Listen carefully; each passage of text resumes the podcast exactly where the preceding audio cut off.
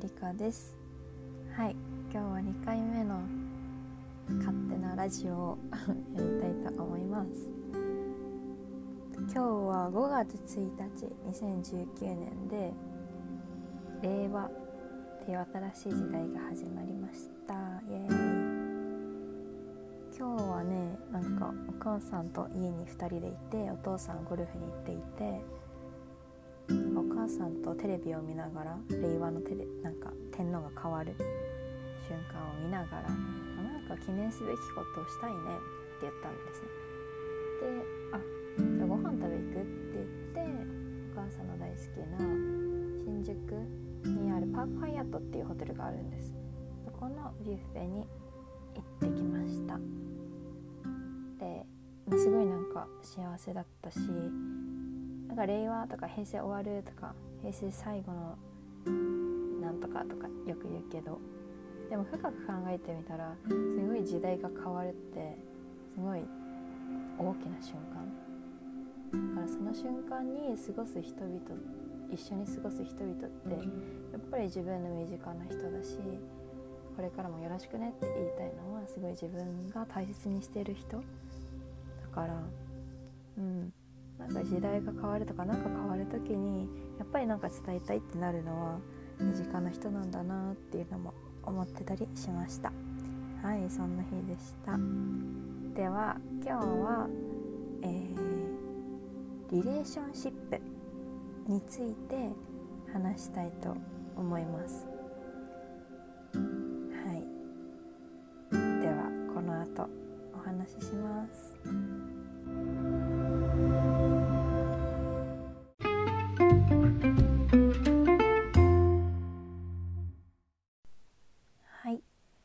今日のトピックはリレーションシップ愛についてです。リレーションシップって言ってもその、まあ、友人関係とかもあるし親子関係もあるし、まあ、恋愛というか彼氏彼女パートナーに対してっていうのがあると思います。まあその中でも今日はどっちかというと彼氏彼女パートナーとかそういうもののリレーションシップについてお話ししたいと思いますまあリレーションシップだからいろんな友人関係にもうん、通ずる話だと思います。うん、でなんでじゃあこのリレーションシップの話をしようと思ったかというとえっとね先週ぐらいかなに「ザ・イブっていう、まあ、イベントがあったのね。で、まあ、それがトークセッションみたいな感じで、まあ、平成が終わるから、まあ、平成の締めくくりにニ今度の令和の New Generations になる人たちちょっと若めの人ですね。20代とか10代とか。そういう人たちでなんか語り合いましょうみたいなものでした。でセッションが4つぐらいあってうん結構起業家とか面白い人たち例えば大学でもうホテル経営し始めちゃいましたとか、うん、いろんな人たちが来てお話を、まあ、その人たちが中心になってお話ししてました。でその4セッション4つセッションがあったんですけど私が一番グッときたのが4つ目の最後のセッションだったのね。これ何かっていうとそれこそリレーションシップの話だった。でここのセッションで私もすごいいろいろ考えさせられてリレーションシップについてその人との関係性って深く考える機会ってあんまなかったなって思ったのね。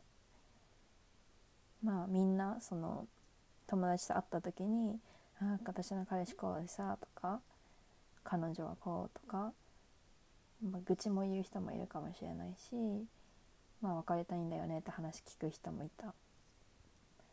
でもなんかそういうなんだろう、まあ、軽くはないんだけどうん。なんかそんなに重く話すこともあんまなかったり、まあ、相談だったらすごいしっかり考えるけど軽い話が多いと思う恋愛とかは。だからそこまで深く考えたことがないと思った。でその「ザ・イブというさっき言ったトークセッション。のイベントで来ていたのが3人の女性だったのね4つ目のセッションは。で何かっていうと1人はえっ、とまあ形を問わない、まあ、結婚式のプロデューサーさん2人目が、えー、まあ今は結婚はいろんな形があるし LGBT とかその同性愛を持つ人がいるからいろんな愛について、うん、調べている人。そして3人目が、えっと、え実際に同性が好きなだから女の人だから女の人が恋愛対象な人がいました。で私がすごいグッときたのは一番最後の3人目のその LGBT と言ってらねそれちょっと失礼なんだけど、うん、方でした。でその方はすごいもうなんだろう。多分自分がすごいいろいろ経験してるし考えてるからすごいなんだろう。パワフルな言葉で伝わってくるのね心に。私も泣きそうになっちゃって。うんすごいその人は素晴らしかった。でその人はあれなんだよね。すごい面白くて、まあ、女の人と付き合っているのね。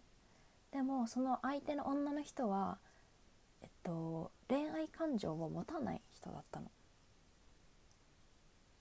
うん。なんか私もその時えっ？と思って恋愛感情ってみんな持ってるものだと思っていたのね。でそれがなんか自分の普通になっててなんかちょっとあ考えきれてなかったなと思ったんだけど恋愛感情を持ってない人もいるみたい。でも付き合っているというか一緒にいるっていう感じ。だからあそこでまずへえと思ったのね。でその人たちに質問されてたことがあってじゃあその恋愛対象じゃない人と付き合ってるわけじゃんその2人は。じゃあその関係性ってじゃあ彼氏彼女でもなくて何なんですかっ聞いてたのねある人が。そしたらその彼女たちはうん友達でもあり親友でもあり仲間でもあり家族でもある。でいろんな側面がやっぱりある。って言ってたのね。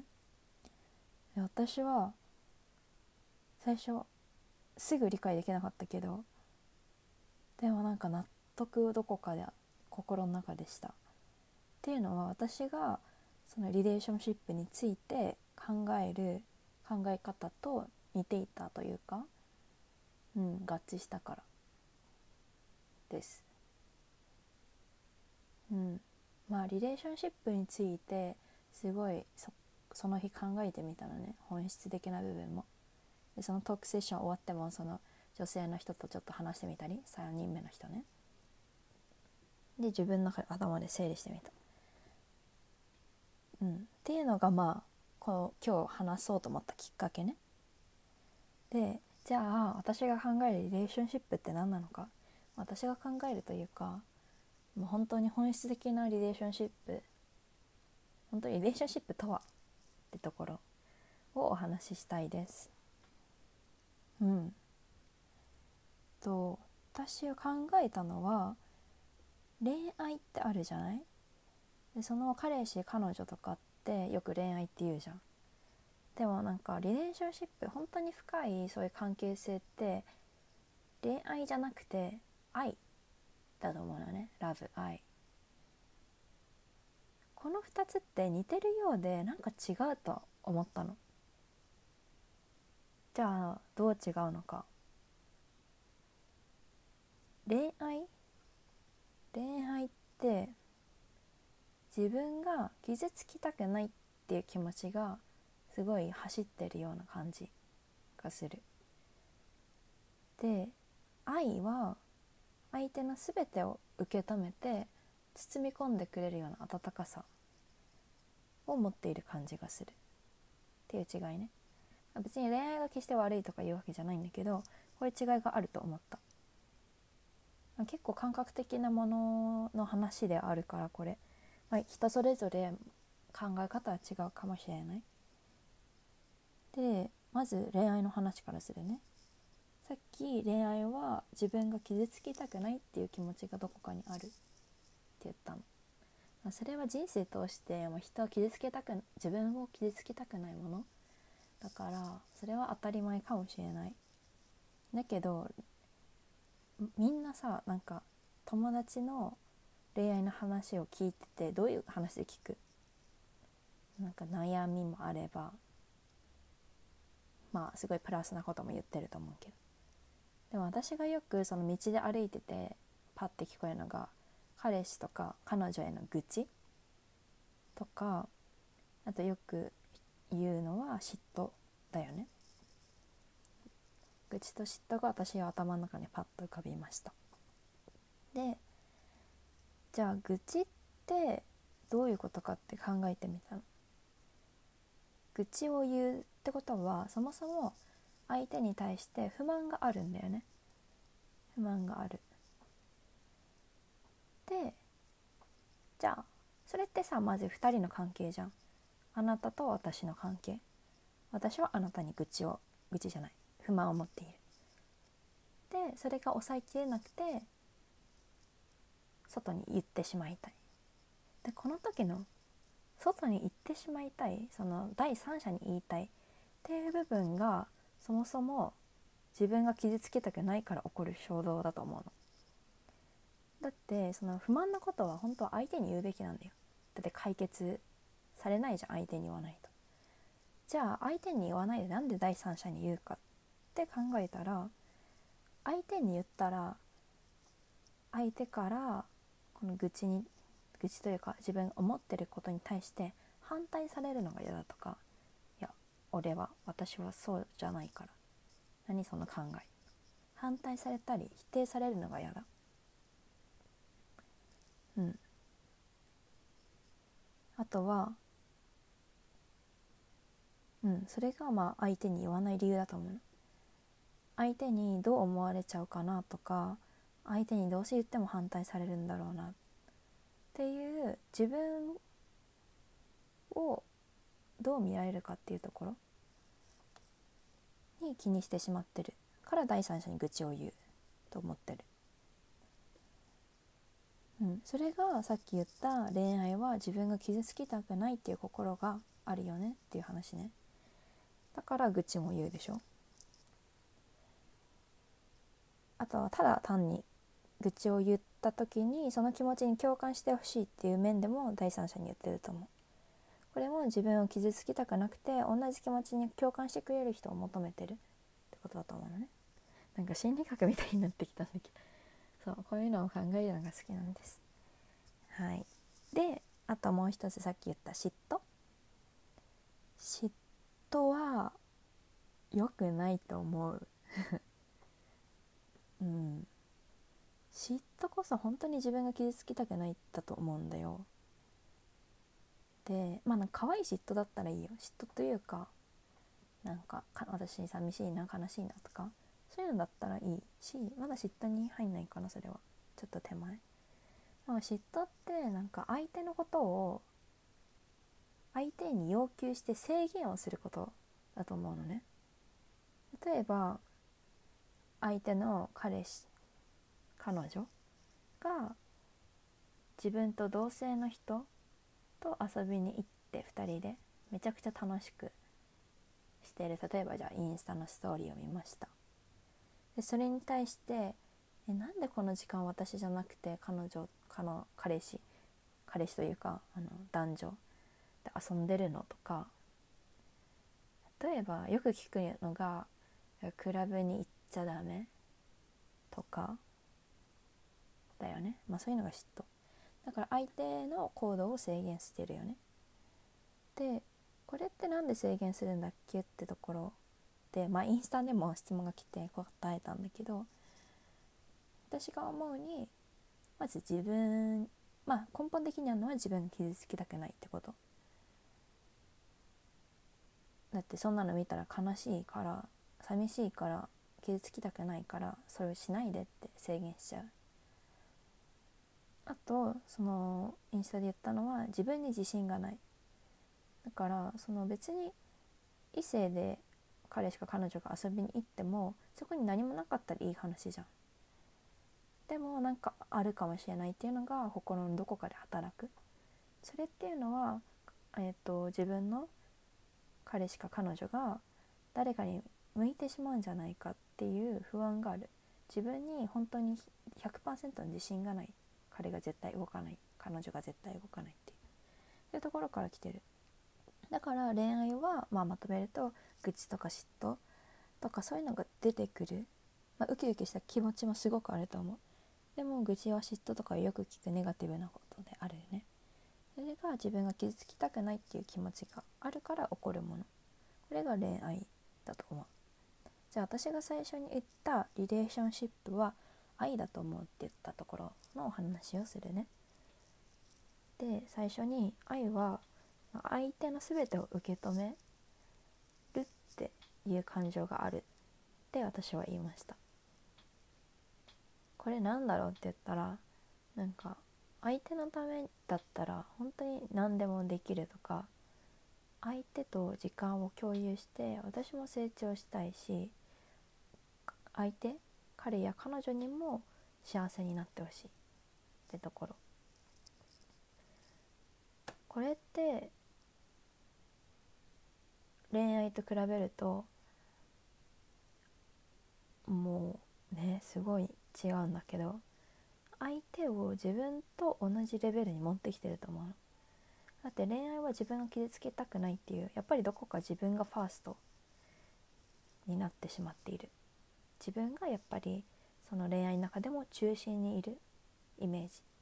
でも愛は私があなたにあげるものでもあってでもその分相手からもらうもの。だから相手の全てを受け止めるし相手にしてあげたいって思うし相手もしてくれる。相手のために幸せを祈るっていうことだと思う。でさっき言ったイブっていうトークイベントでめっちゃビンときたのがなんかリレーションシップその関係性はじゃこの人とそうしたいって思った瞬間もうこの人と時間を共にするっていうことなんだって。そう言ってる人がいて私はああと思って今の恋愛ってさじゃあちょっとかっこよくて大学生とか特に分かんないけどかっこよくてあの人と付き合いたいななんかいい感じなんだよねみたいな。軽い感じがある。そんなのめっちゃくちゃあるよ。めっちゃくちゃあると思うし大半数とは言わんけど多いと思うよめちゃくちゃ。うんサークルとかさもう飲み会で気分良くなってなんかイチャイチャするとかさあるじゃないですか。うん。そういうのとは全然違うよね愛は。しかもその人たちと一緒に深くこの時間を共にしたいとまで思ってさやってる行動じゃないじゃん。だから全然違う。それが本質の人間関係性リレーションシップではない。ってイベントでも言ってたし私もそう思う。うん。っていうところがあるよね。でじゃあリレーションシップについてすごいうまくじゃあやってる人たちって誰だろうって思ったらまあなんか年関係なくいろいろいるけど、まあ、長くやってるのはすごい手つないで幸せそうにしてるおじいちゃんおばあちゃんがすごいイメージしやすいと思うのね。たまにいるじゃん手つないでるおじいちゃんおばあちゃん。アメリカとかでも私まあまあ見たんだけどすんごい心が温かくなるし見るだけで。あんな感じになりたいなって思うのね。でももし彼らに「あの恋愛してますか?」って言ったらいや恋愛をずっとしてるってわけではないじゃん。恋愛ではないけどでも一緒にいて時間を共にしたい。すごく大切。すごく相手の幸せを祈る。っていうことなのね。だから彼らのもう関係性は愛なんだよね。だから付き合う、まあ、人と付き合う時も私たちはその愛っていうところを目指して付き合うのがすごいいいと思います。はい。で本当はこのリレーションシップの形についてももっと話したくて形っていうのは結婚とかのこと。まあ結婚って当たり前にあるようで別になくても成立するものだと思う。社会的ステップで付き合ったら結婚とかさあるじゃないですか。でもそれが本当にネセサリーなのか本当に必要なのかっていうところについてちょっとお話ししたかったんだけど意外といっぱい話しすぎてるのでまた次回話します。はい。